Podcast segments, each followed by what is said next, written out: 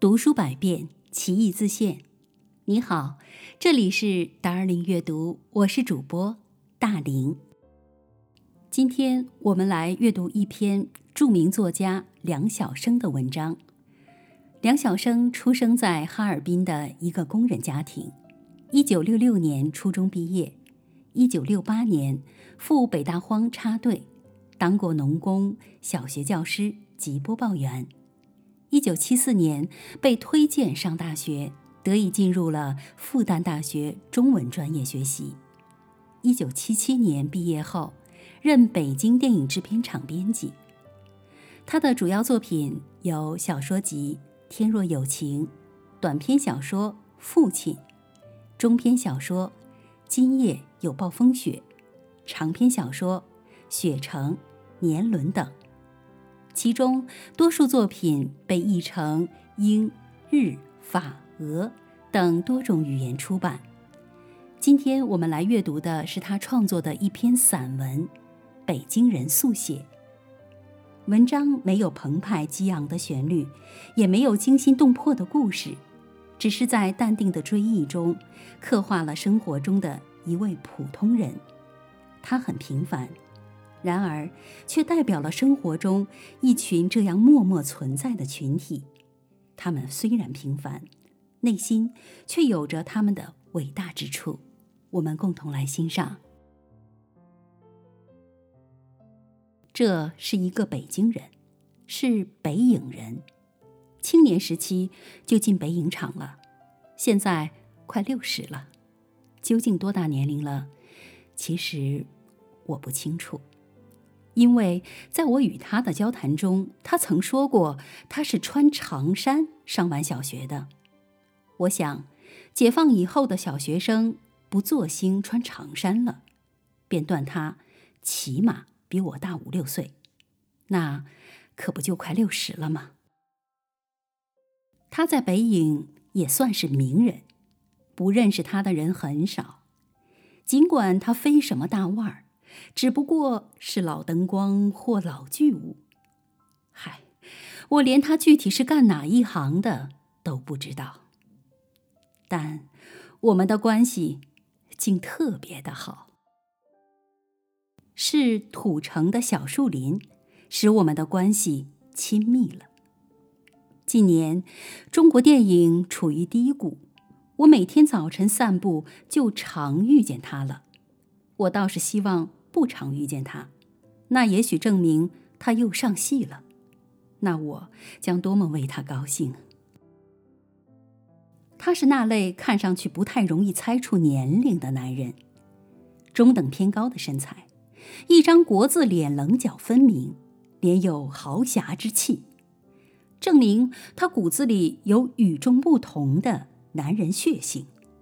如今，神貌中有此特征的中国男人。不多了，肯定和他少年时练过摔跤、习过拳脚功夫有关。如今的他，肩宽胸阔的，从哪个角度看都仍是个强壮的汉子。起先我们遇见，只不过客气的彼此点点头，后来就一块散步，再后来忍熟了，每事我挽着他的臂，因为。他步子大，那样可使他走慢点儿。关于他，有些事儿特好玩儿，比如有次，他和另一个北影人在早市上被卖狐皮的吸引了，自然是假狐皮，假的比真的还让人动心。要将以假乱真的东西卖出手，托是少不了的。我也每被吸引。不是准备上当，而是看托儿们的表演。他们有时表演的相当投入，都是演技派，像拍街头戏。我想他之被吸引，也肯定是出于对表演的职业兴趣。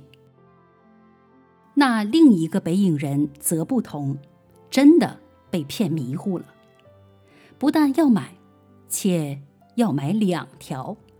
身上没带钱，竟要卖假狐皮的跟随家里去取钱，于是他就不能袖手旁观了，将对方扯到一旁劝阻：“哎，你不能买啊，那明明是假的呀！”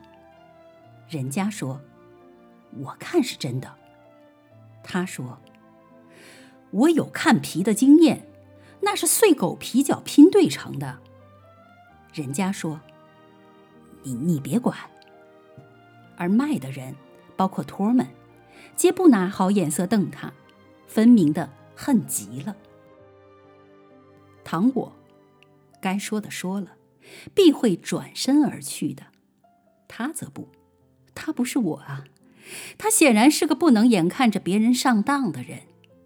他的北影同仁率领一干人等往北影自己家里走，他则抄近道，一路跑回北影，跑至那位家里。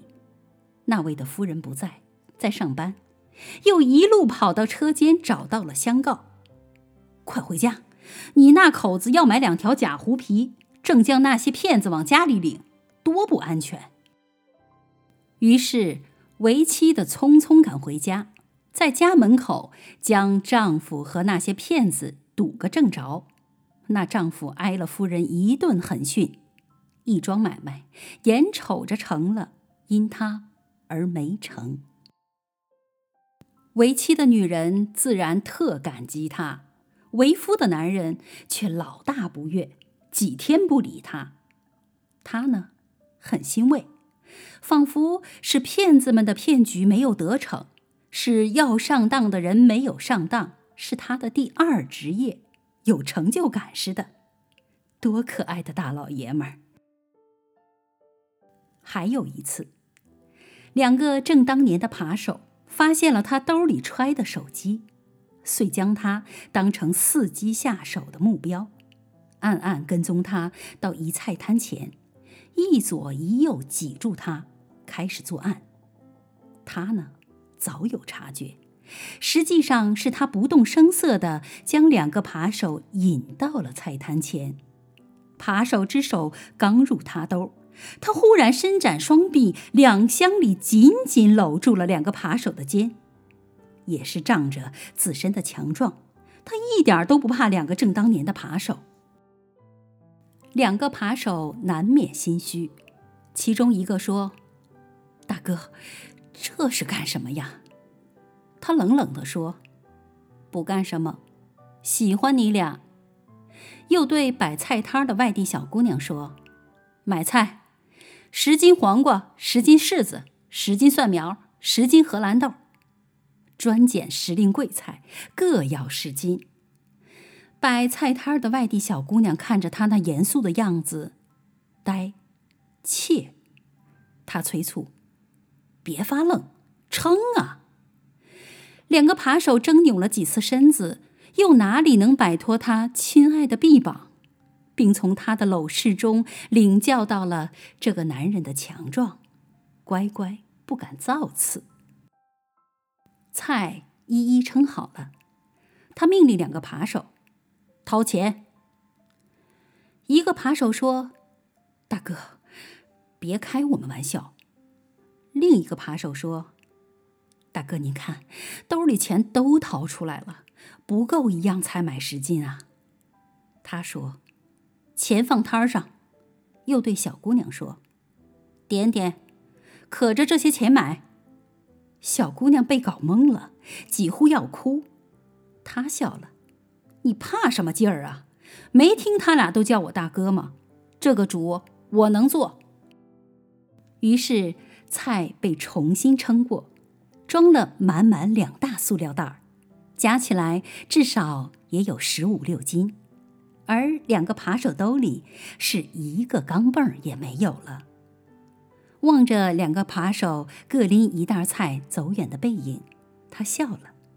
他一笑，就变成另一类男人了，特随和的那一类。他最后说：“这么冷的天，也卖出了不少，收摊吧。再不收摊，一会儿周摊的来了，你该赔了。”望着小姑娘也收摊走远，他才从容躲开，悠然散步，似乎什么异常之事也没发生。某天，我看见他在与人聊天，就站在不远处等他。我几乎已习惯了与他结伴散步。不料他虽也看见了我，却说起来没完。我就冲着他喊：“嗨，汇报工作呢！”他朝我望了一眼，仍不走来。我只好自己识趣的离开。片刻，他赶上了我。我问：“什么人？”他说：“咱们北影的。”一副心事凝重的样子，还长叹。我说：“什么要紧的话，聊个没完。”他说：“那人好啊。”久未听过这种话了，如今仿佛是个流行说那人很坏的时代，仿佛通过说一切的人都很坏，才能间接的证明为自己好，而且对于某些人。几乎是只剩下这么一种能证明自己好的方法。我不由问：“怎么个好法？”他说：“他年轻时妻子就瘫痪了，他服侍了妻子三十余年，无怨无悔。他为此上戏很少，业务成就也没什么积累。前几天他妻子去世了，我在安慰他。”我真没想到，他那样的一个大老爷们儿竟会安慰人。可惜我一句也没听到他是怎么安慰的，连想象也想象不出。我不由得又问：“你们是朋友？”他回答：“谈不上朋友，同一茬的北影人而已。”分明的，他对自己的回答不满意。沉默片刻，又说。他是好人，像他那样的丈夫不多。我愿意安慰一个好人。我站住了，凝视他。轮到他问我了：“你这么看着我干什么？”我当时很想对他说：“你也是一个好人。”但却没有说。看到被晨练的人们压断了的树。他心疼，看到早市管理人员粗暴的对待摆摊人，他说情。他进兜里装了小米，撒在林间喂麻雀，怕新出生的一代小麻雀营养不良。今天早晨，我们又一起散步。我说：“我出新书了，想送你一本。”他从未开口问我要过书，但我知道。他是个喜欢看书的人，他说：“不用，我去买。我买过你不少书。”我说：“不许买，以后出一本送你一本。”我对人有好感，也只有送书表达而已。我想，我该背地里打听一下他姓甚名谁，好写在书上。现实生活中，因有了一些大人物。名人而热闹而喧嚣，而呼风唤雨的，也因有了他这样一些普普通通、个性可爱的人，而有不交世的真情，而暖意，甚至而有意思。读书百遍，其义自现。Darling 阅读，下期见。